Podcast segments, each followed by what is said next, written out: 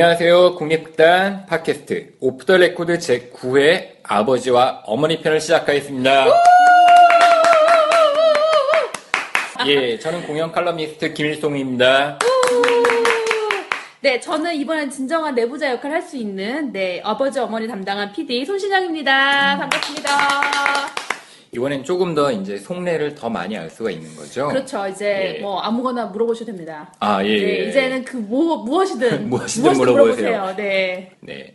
아, 이번 연극 아버지와 어머니 상당히 특별한데요. 예, 특별한 게 그 컨셉이 하나의 무대에서 태어나는 두 개의 이야기죠. 네, 두 그렇죠. 작품이 그러니까 매일매일 번갈아서 공연이 되는 거라고 아, 보면 맞아요. 되겠죠. 네, 정말 이것 때문에 스케줄 짜느라고 정말 힘들었습니다. 워낙 또 바쁘신 선생님들과 같이 하는 작업이어서 네. 선생님들 일정도 보는 것도 되게 힘들었고 예. 그다음에 저 자체도 이게 언제 어버, 어머니를 하지 언제 어머니를 하지가 헷갈릴 지경이었어요. 예. 그렇지만 어쨌든 저희 기획 의도는 한 무대에서 두 작품을 볼 수 있게 하자는 거였고 그다음에 그것이 번 갈아 가면서 됨으로 해서 이제 모든 관객들이 가능하면 두 작품을 다 볼 수 있게 하자라는 게 저희의 음, 기획 의도라고 할 수 있죠. 아마도 한 편만 보시는 분들은 별로 없을 것 같은데, 근데 이게 나중에 이제 공연도 굉장히 흥미롭지만 제작 과정에서도 굉장히 흥미로웠을 것 같아요. 아, 정말. 무대를 공유해야 되잖아요. 맞아요. 예. 이게 이런 시도가 다 사실 쉽지 않은 이유 중에 하나는 어, 일단 두 개의 작품이 어느 정도는 같은 그 띠이라고 하죠. 그 테마를 예. 공유하고 있어야 되고 컨셉도 비슷해야 되고 그다음에 연출이 사실 두 명이잖아요. 이두 그렇죠. 분 사이에 어떤 정말 공조 네. 화합과 공조가 되게 필요하죠. 근데 보통 뭐 연출님들이 워낙 자기의 색깔이 강하기 때문에 이렇게 같이 협업을 하기가 쉽지 않은데 이번에 정말 박정희 연출님과 이병헌 연출님께 어, 이 자리를 빌어서 감사의 인사를 전하도록 하겠습니다. 네. 아, 저는 먼저 이 희곡을 읽으면서 텍스트 자체의 힘이 정말 대단하다라고 생각을 했었는데요. 그, 특히, 플로리앙 젤레르. 네. 예. 저도 사실은 이제 이 작품을 하게 된 이유 중에 하나가 작년에 저희가 작품 개발 회의를 여러 번 했었어요. 예. 그러니까는 어, 올해 그러니까 2015년도에 2016년도 작품을 정하죠. 그때 감독님께서 어, 지금 현재 그 공연 평론 평들 아, 중에서 지금 예. 탑을 차지하는 작품이 하나 있다. 더 파더라고. 예. 찾아봐라. 그 작품을 찾았죠. 읽으면 읽을수록 이게 참 레이어가 많고 이게 진짜 약간 섬뜩한 이야기를 갖고 있구나. 그리고 굉장히 진실을 갖고 있구나라는 생각이 들더라고요. 예. 어, 그래서 어, 이 작가가 보통 작가가 아닌데? 이런 약간의 생각이 들면서 예. 다른 작품 뭐가 있나 이제 찾아보다가 이게 아버지 어머니가 어, 같이 합본으로 나온 예. 어, 불어판 그 서적을 예, 예. 서적을 발견하게 된 거죠 희곡집을 그래서 저희가 아 그러면 아버지 어머니 어느 정도 주제도 연결이 되어 있고 인간의 고독과 가족 간에 일어나는 뭐 갈등이라든가 있고, 어른 그 여- 나이 들어감 뭐 이거 여러 가지 인간적인 부분들이 많이 갖고 있어서 같이 하자 예. 재밌겠다 이렇게 진행을 하게 됐습니다.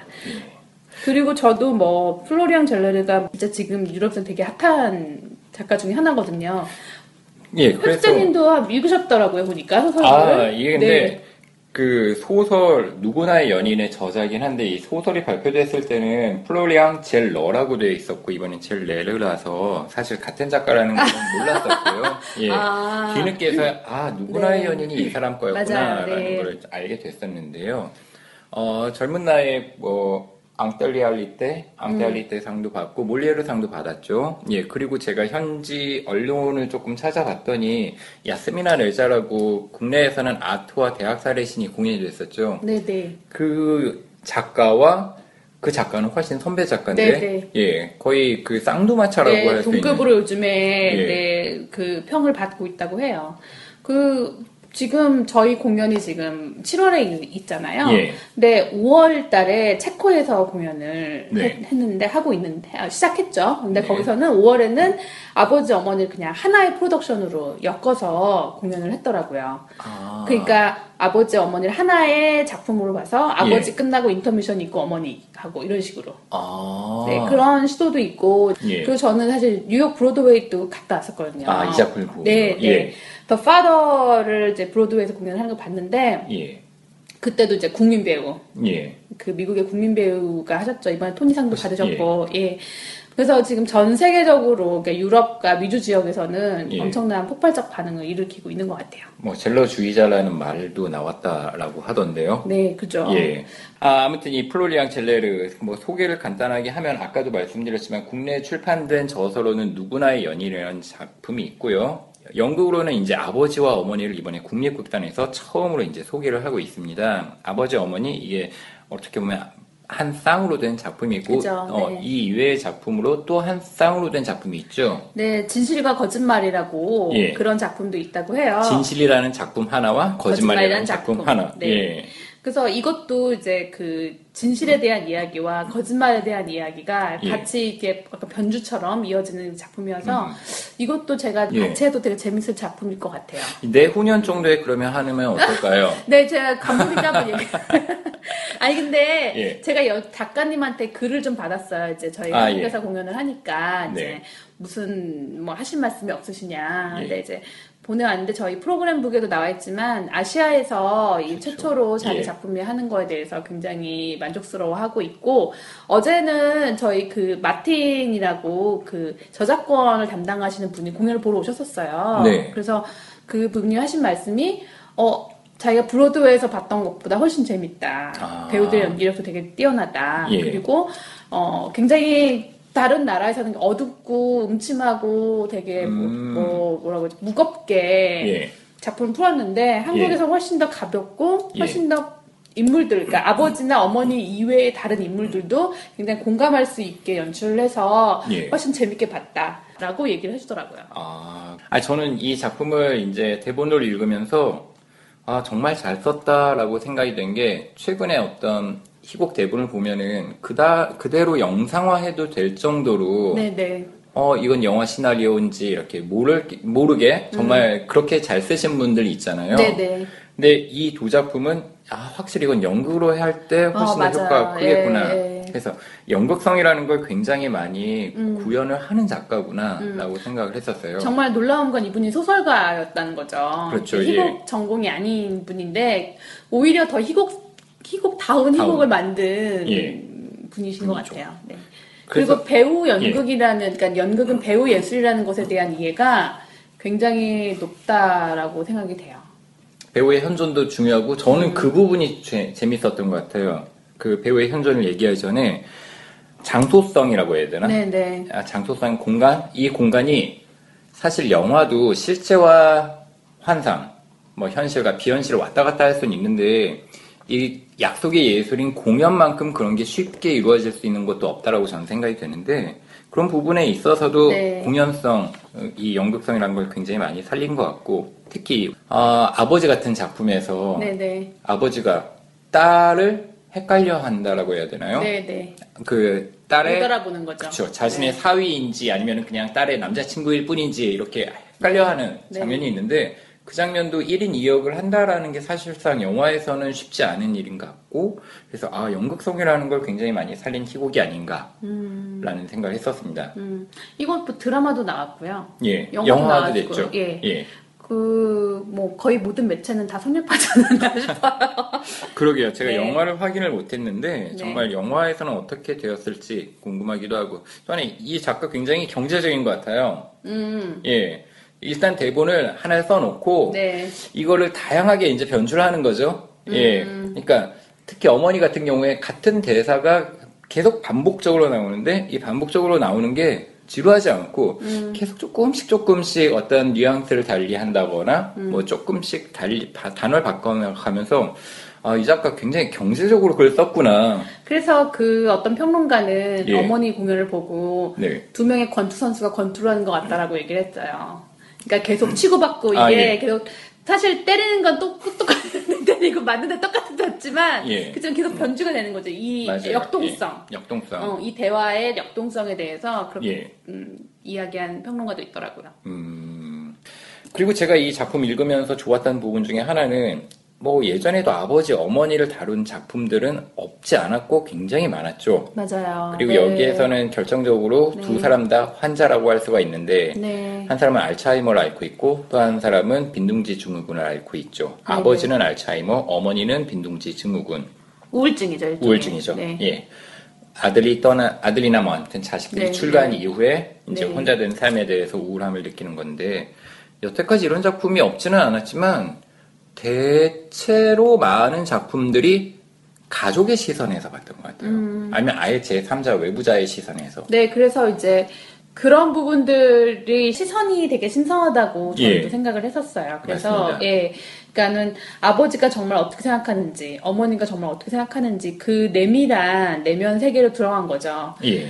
그 플로리앙 젤러르가 그 얘기를 했어요. 어느 날 이제 길거리를 걷다가 또 노인의 모습을 보고 저 노인의 도대체 어떤 인생을 살았을까라는 여러 가지 인간의 인생과 이런 거에 대해서 이제 갑자기 큰 성찰을 하게 된 거죠. 예. 그래서 그 감정을 글로 쓰고 싶었고 그것이 소설이 아니라 희곡이라는. 예. 새로운 장르에 도전을 하게 된 건데 그 이유는 프랑스 대 국민 배우라고 하는 배우들을 네. 생각을 떠올리면서 이 작품 썼다고 해요. 아, 예, 예. 음, 그- 저도 그래서 그 부분에서 그런 비슷한 인터뷰를 저도 찾아 읽으면서 네. 예전에 그 배삼식 선생님 3월의 눈에 쓸 때가 네, 생각이 네, 났었어요. 맞아요. 예. 그래서 아 이게 어떤 정말 모델을 놓고 글을 쓸 때 훨씬 잘 써지지 않나라는 생각을 했었습니다. 대상이 확실하고 예. 그 대상에 대해서 생각, 감정 이입을 하면서 그렇죠, 썼을 예. 때 시선이 그 대상에 가는 거죠. 예. 그 누구도 아닌. 그리고 그 사람 머리에서 쓴 게 아닐까 싶을 정도 이건 정말 어떻게 보면은 그 기억 상실, 정신 착란을 이야기하는데 그냥 외면적으로 관찰해서만은 알 수가 없고 예, 그래서 그 대사들이 굉장히 그 감동적으로 오는 대사들이 있는 것 같은데 예. 아버지의 마지막 장면에 대해서 그 사람들이 굉장히 많이 감동하고 그것이 그냥 뭐 심파적인 대사가 아니라 정말 이 아버지가 이렇게 느낄 수 있겠구나 예. 라는 생각을 많이 하는 것 같아요. 우리 한번 장면 들어볼까요? 나 말이에요. 나는 정확히 누구죠? 선생님이요? 선생님은 앙드레죠. 앙드레? 네, 확실해요? 네. 앙드레. 아주 예쁜 이름이네요. 우리 엄마가 지어준 이름 같아요. 엄마, 당신이 그랬잖아요. 주말이면 가끔 올 거라고. 아니요, 따님이요. 아니요, 우리 엄마! 우리 엄마 불러줘요, 우리 엄마. 나 여기서 나가고 싶어요. 누가 날 데리고 나갔으면 좋겠어요. 앙드레 쉿! 아, 우리 엄마 불러줘요, 우리 엄마. 엄마가 날 데려왔으면 좋겠어. 이 집에서 나가고 싶어요.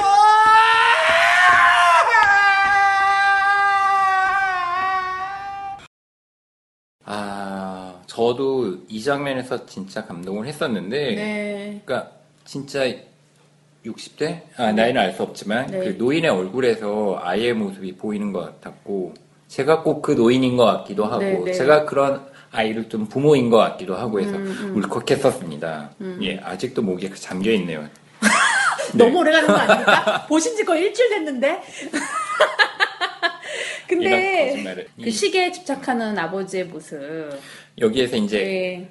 그러니까 저는 어머니와 아버지를 약간 대별하면은 어머니는 현실과 환상, 아버지는 과거와 현재 뭐 이렇게 네. 되는데 아버지는 어쨌거나 그 시간의 맥락이 중 네. 시간을 잃어버린 사람인데 시계에 계속 집착하고 음.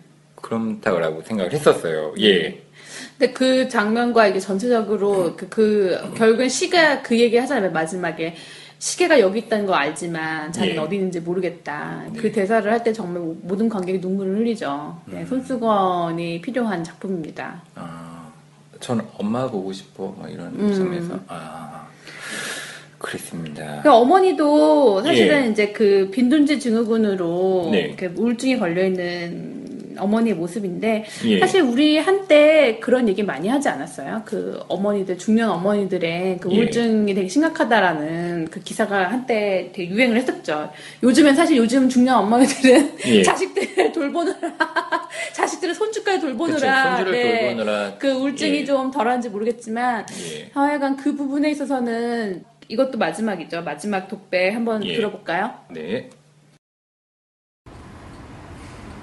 애들이 우리 인생에서 사라져 버렸어.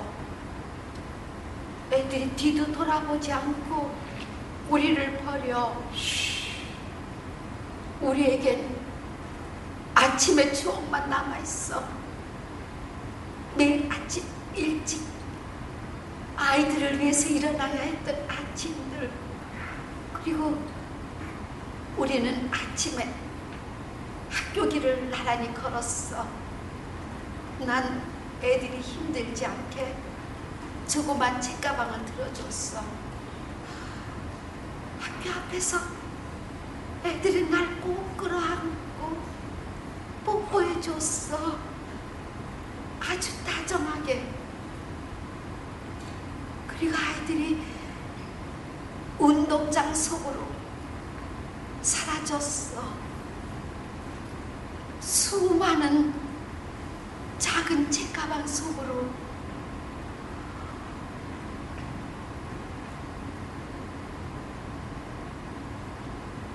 근데 말해봐 이게 다 뭘 위해서야? 어?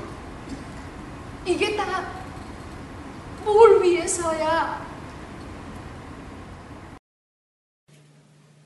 아, 예. 저는 그, 최근에 보지는 않았지만, 드라마 Dear My Friend라고 하는 작품에 노희경 네, 씨가 작품을 쓰고 맨 마지막에 소감을 얘기한 걸 제가 봤어요. 근데 네, 네. 그 소감을 보고, 네. 아, 플로리앙 젤레가 꼭 이런 심정이 아닐까라는 그런 생각을 했었거든요. 네. 뭐 어떤 예. 얘기였어요? 어, 아무리 포장하려 해도 이 드라마의 결론은 부모님들 자식들에게 의지하지 마세요. 우리 살기 바빠요. 그러니까 당신들은 당신들끼리 알아서 행복하세요. 우리 이제 헤어질 시간이에요. 그러니까 정 떼세요. 서운해하지 마세요. 음, 어쩔 수 없잖아요. 음, 음, 음. 그러니까 이게 종영 소감으로 네, 노희경 네. 작가가 밝힌 거였는데 네. 와 이게 그대로 어머니 아버지 이야기가. 아닐까. 네. 제가 예. 이 작품을 하면서 그 노인 정신병 그 예. 정신 과 병원 의사를 만났어요. 예. 그래서 이러한 심리들에 대해서 물어봤는데 예. 그때 그 의사가 했던 얘기가 되게 의사 선생님이 했던 얘기가 굉장히 가슴에 와닿았던 게 예. 여기서 아들이 죽이는 장면이 있잖아요. 아, 어머니를. 예, 예. 그 죽이는 게 어떤 사실 상징적인 의미인데 이게 이 엄마 정말 죽이는 게 아니라 이 엄마 입장에서는 하나의 그 새로운 뭐라 그러지? 어, 우리가? 예. 2차 성징이 있듯이 3차 예. 성징을 겪는 거죠. 예. 이 엄마는 이제 자식을 자식과의 결별을 선언하는 거예요. 예. 그래서 그게 그 환상이 사실은 이게 부정적인 환상이 아니라 예. 이제 어떤 자식이라는 객체로부터 떨어진 그쵸. 독립한 예. 어떤 하나의 존재가 되는 그래서 엄마들이 이제 그 나이가 되면 예. 그래서 그 개모임도 하고 등산도 가고 필요하죠. 그러면서 예 그러면서 자기들만의 어떤 소사이어티 서클을 만든다는 거죠. 그 가기 가- 바로 직전의 단계. 그쵸. 근데 네. 마- 만드셔야 되는데, 이 많은 그런 것들이 있을 거라고 생각을 하고. 근데 그 불가의 말에 그런 얘기가 있죠. 부처를 만나면 부처를 죽이고, 조상을 만나면 조상을 죽여라. 네. 그러니까 보통 저희는 그렇게 생각을 했던 것 같아요. 뭔가 극복하기 위해서 네, 윗세대를, 그러니까 이게 살부사례라고 해서 죽이는 게 아니라 음. 그걸 넘어서야 된다라고 했는데 이건 반대로 아들에게 죽임을 당하면서 자기가 그죠. 그 통과 의례적으로 성장을 하는 그죠. 거잖아요. 네. 그래서 아 이런 부분 상당히 프랑스 사람이 쓰긴 했지만 동양적인. 느낌이다. 네, 예, 맞아요. 네. 받았었었어요. 예.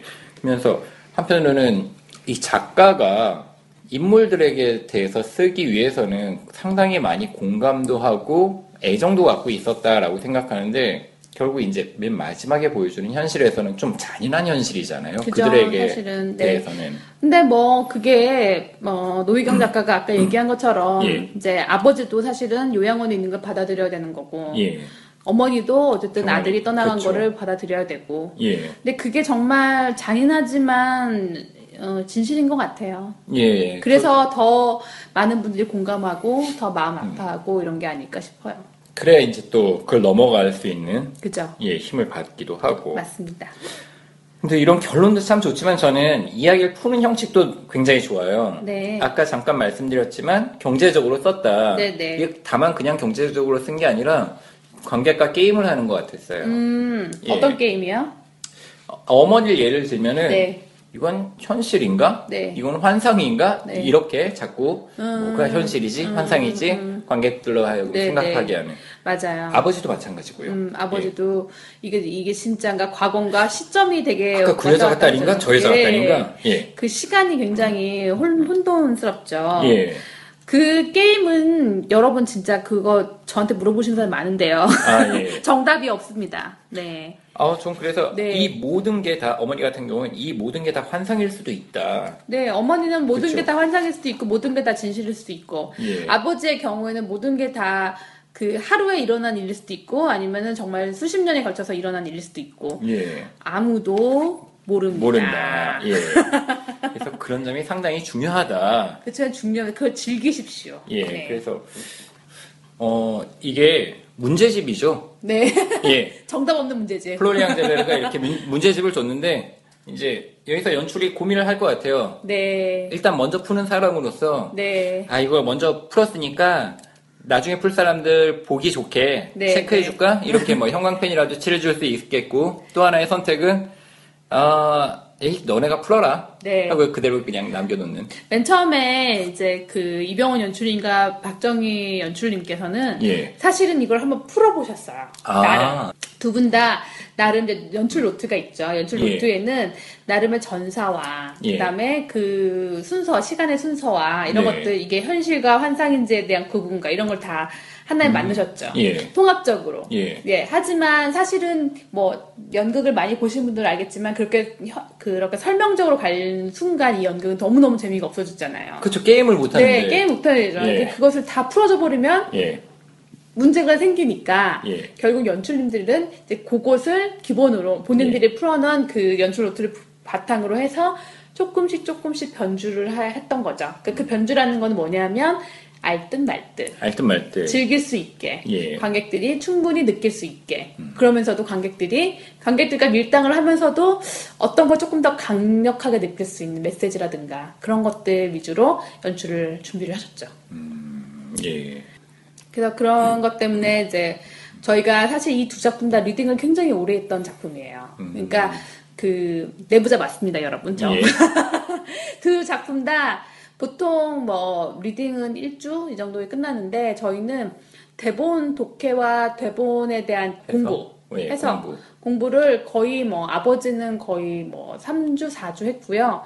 어머니는 거의 한 달 넘게 했던 것 같아요. 아, 특히 어머니 같은 경우에는 진짜 제가 이 자리를 빌어도 시상식 같은 분위기인데 윤소정 선생님께 감사를 드리는 게 윤소정 이호정 선생님한테 진짜 이 어머니는 대사가 너무 핑퐁 핑퐁 핑퐁 있잖아요. 예. 계속 반복되고 그래서 예. 정말 외우기 너무 너무 힘든 대사예요. 그렇죠. 네, 어디 기댈 데가 없죠 배우 입장에서는. 예를 예. 들어서 어떤 줄거리가 있고 앞뒤에 문맥이 있으면 뭐 대충 넘어갈 수 있고 스무 그냥 뭐 애드립도 할 그쵸, 수 예. 있는 그런 부분들이 많은데 이 대사는 정말 그게 안 되거든요. 비슷한 대사가 많은데 뭐 하나가 빠지면은 맞아요, 완전 예, 무너져요. 무너지니까 예, 무너져요. 그래서 진짜 그것 때문에 어머니 팀 같은 경우는 정말 대사 분석과 그다음에 대사 정리를 정말 열심히 했던 것 같아요. 아, 예. 어, 근데 뭐 보통 이제 생각하면은 아버지는 이병훈 연출, 남성 연출가, 그리고 어머니는 박정희 여성 연출가에게 맡기는 게 음. 정석일 것 같은데 이번에 그렇게 하지 않았습니다. 아 너무 예. 식상하신 거 아닙니까?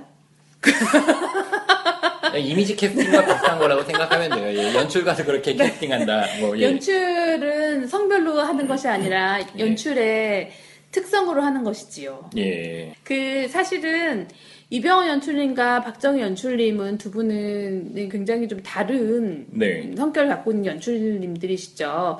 물론 이제 김윤철 감독님께서 말씀하셨던 것처럼 그때 저희 기자간담회 때 김윤철 감독님이 이렇게 말씀하셨어요. 그 아버지 어머니에 공감하는 연출도 중요하지만 그 아버지 어머니와 함께하는 딸과 아들 예. 그 안느와 그다음에 니콜라를 이해할 수 있는 연출로. 그러니까 예. 어머니는 니콜라 아들, 예. 아버지는 딸 안느. 그래서 예. 박정 연출과 이병 이병훈 연출을 이렇게 교차로 해서 연출을 부탁했다. 예. 라고 이야기하신 저희 김윤철 감독님이 계시죠. 하지만 아, 예. 제 PD로서 봤을 때는 예.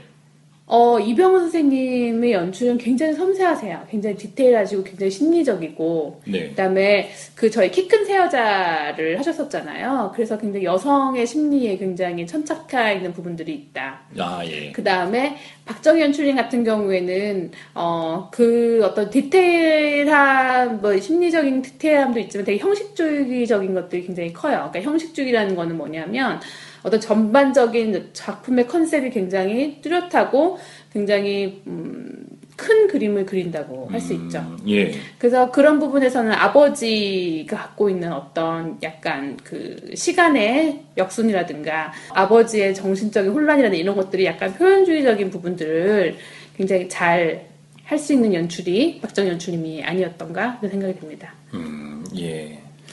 그럼 배우 얘기로 한번 넘어가 볼까요? 네. 아버지, 어머니, 뭐 타이틀롤을 맡으신 박근영, 윤소정 그리고 이호재 선생님도 사실 얘기를 하긴 해야 될것 아, 같긴 그러니까요. 하지만, 네. 예, 정말 이거 표현하기 어려운 그런 캐릭터를 맡으셨는데 표현하기 어렵다는 게 첫 번째 대사 외우기가 굉장히 어렵다. 맞아요. 진짜 힘드셨어요. 특히 박근영 선생님, 아까 윤소정 선생님 얘기했지만 박근영 선생님은 대사를 첫날 저희 처음 리딩할 때 예. 대본을 다 분석을 해오셨어요. 어, 예. 그 대본에다가 다 하나하나 여섯 여기까지 어떤 느낌, 여기부터 어- 여기까지 어떤 느낌을 다 쪼개오신 거예요. 예. 그래서 저희가 저, 다 너무 놀랬죠. 헉, 요즘에 요즘 저렇게 대본을 해오시는 배우님이 거의 첫 reading 때 그러신 거의 없거든요. 어, 예.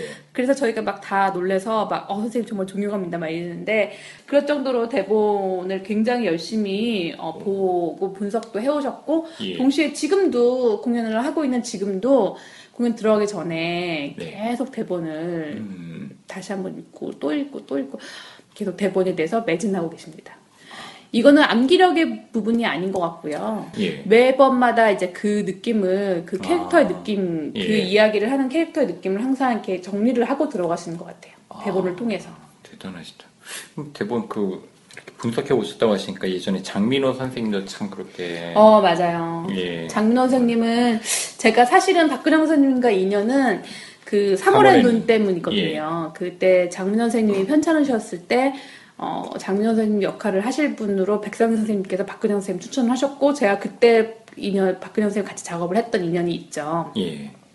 그때 이제 장민호 선생님 같은 경우는 보면 대본을 아예 다 외워 갖고 오세요. 첫 연습 때부터. 그러니까요. 예. 네. 그래서 다른. 다른 배우들과 보보보보 하고 있을 때 이제 혼자 막 이제 큰 디렉션을 책을 덮고 이제 하고 계시죠. 거의 네. 박근영 선생님도 그렇게 막 분석까지 해오시니까 그, 저 그런 갑자기 네. 궁금증이 있는데 네, 네. 선생님의 분석이었는데 네. 연출자와 조금 상의할 수 있잖아요. 그럼요. 네. 예. 그럴 수 있죠. 그럴 경우 어떻게 되는지 그럴 경우에 제가 정말 이제 선생님한테 어, 존경스럽다고 생각했던 것 중에 하나는 뭐였냐면 제가 잘 물어봤네요. 네. 선생님이 딱 그 말씀 하시더라고요. 이렇게 대본을 리딩을 하면서 예. 나는 이 부분은 이런 것 같아. 예. 근데 연출님이 어 연출님이 어 선생님 그거는 그렇진 않은 것 같고요. 이건 이런 것 같아요. 얘기를 하면 예. 자기보다 한참 어리고 네. 어떤 면에서는 후배잖아요. 연- 예. 후배 연극인이죠. 예. 그런데 꼭 이렇게 얘기하세요. 어, 그래 연출이 옳다면 옳은 거지. 그래서 네. 그 많은 그 연배의 많은 배우분들이 네, 네. 계시지만 네, 젊은 시절에 더 많이 계셨겠죠. 네, 네. 여전히 활동하고 계신다라고 하면 그건 여러 가지 부분 때문이 아닐까. 맞아요. 그러니까는 그 같이 일하는 사람들에 대한 존중과 예. 그다음에 그 같이 일하는 그 다른 후배 배우들에 대한 애정 그런 게 네. 대단하세요. 그러면 박근형 선생님 얘기가 나온 김에 박근형 선생님의 인사를 들어보면 어떨까요? 네, 좋습니다. 박근형 선생님의 살아있는 예. 생생한 멘트. 선생님, 안녕하세요. 국립극단 Off the Record 시- 애청자, 시청자란다. 안녕하세요. 국립극단 Off the Record 애청자 여러분. 예, 배우 박근형입니다. 네, 그럼 어머니의 윤소정 선생님 도 한번 저희가 인사를 드려야 될 것 같은데요. 자, 선생님, 안녕하세요. 안녕하세요. 어, Off the Record 청취자 여러분. 저는 어, 배우 윤소정입니다. 먼저 이번 작품 어떻게 맡게 되셨는지 궁금한데요. 직접 두 분 들려주시면 좋을 것 같습니다. 이번에 제가 이제 국립극단 예술감독님한테서 김윤철 예술감독님께서 저한테 연극 출연을 제안하셨어요. 그래서 우선 작품을 받아서 읽어보고 더군다나 이제 우리나라 초연이라고 하니까 그 욕심이 생겼고 또 현대 그 불란서 유럽에서는 아주 유명한 극작가 겸 소설가라고 그러니까 한번 도전해보자 하는 생각이 있었어요. 그래서 한번 도전을 해본 겁니다. 네, 처음 음, 대본을 읽어보고서 치매 걸린 노인의 이야기지만 이, 또 이게 어떤 배우가 표현하기 어려운 작품이라는 생각이 들었는데요. 박근혜 선생님이 맡아주셔서 정말 피드로서 정말 감사하고 다행으로 생각하고요. 진짜 3월의 눈 이어서 저희가 제가 이렇게 두 번째로 선생님과 함께해서 너무 영광으로 생각합니다. 윤소정 선생님은 선생님 이거 이 작품을 하게 된 소감 간단하게 말씀해 주시겠어요? 아, 이번 제가 맡은 역할은요, 어, 여배우라면, 어, 중년 여배우, 또 좀 나이가 든 여배우들이라면, 누구나가 한 번쯤 해보고 싶고 탐나는 역할입니다. 제일 처음에 이 대본을 받았을 때, 아, 이렇게도 어, 희곡을 쓸 수 있구나. 이렇게도 또 표현할 수 있구나. 그런 욕심에, 에, 그런 것 때문에 설레이고 덤벼들었는데 계속 지금 공연을 하고 있고 어 조금 오늘보다 내일 내일보다 모레는 조금 더 나아지지 않을까 하는 어, 제 나름대로 저에 대한 기대를 해봅니다. 네, 그럼 윤소정 선생님 이렇게 소감, 소회까지 들어봤는데요. 어, 저희 오늘 굉장히 차근차근 많은 이야기를 했던 것 같아요. 아, 그럼요. 저희 그러면 이쯤에서 한 줄 평하고 마무리를 지을까 싶은데요. 제가부터 할까요? 네, 예. 연극 아버지와 어머니 같이 하겠습니다. 하십시오. 부모님을 모시고 보긴 힘든 연극. 하지만 부모님께는 꼭 보여드리면 좋은 연극. 아, 네. 그렇, 그렇군요. 저는 너무 내부자여서 예. 그 객관적인 멘트를 드릴 수는 없을 것 같고요. 저는 이 말로 대신하도록 하겠습니다. 선생님들 오래 사십시오. 무대에서 오래 보고 싶습니다. 그럼 저희 마무리 인사는 네, 박근영 선생님과 윤소정 선생님께 부탁드리겠습니다. 선생님, 어떻습니까? 연극 보시고 난 뒤. 연극이 재미있기도 하겠지만 뒤끝이 항상 뭔가 꼭 뒤에서 잡아당기는 것 같은 그런 기분이실 거예요. 이 연극은 이제 보통 그 그냥 이야기 전개가 아니고 이야기 속에 있는 주인공이 그 사람 시각을 시선을 통해서 보는 여러 인간 군상의 또 이중성 뭐 이런 것들이 복잡하게 얽혀 있어요.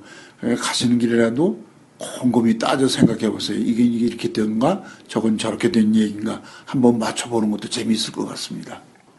아, 연극을 보신 분들은 음, 이게 뭘까 하고 생각하시는 분도 있지만 여기서 뭐 대단한 큰 메시지를 얻으려고 하시지 마시고 우리가 가끔 집에 있을 때 상상을 하잖아요. 환상을 하는데 어 그럴 때는 정말 스트레스 다 날려보낼 정도로 마음대로 한번 해보세요. 아, 바로 이 작품이 그런 어, 스트레스를 없애줄 수 있는 그런 작품이 아닐까. 또 정말 우리가 밥상을 들고 문지방을 넘어갈 때 몇십 가지 생각을 한대잖아요. 그 안에 죽이는 꿈도 꾸고 뭐 별 생각 다 하잖아요. 하세요. 그런 생각 하시고 그런 꿈도 꾸시고 이런 상상을 끊임없이 해봤을 때 그것이 다소 감소되지 않을까. 그런 생각을 해봅니다. 주부 여러분, 파이팅!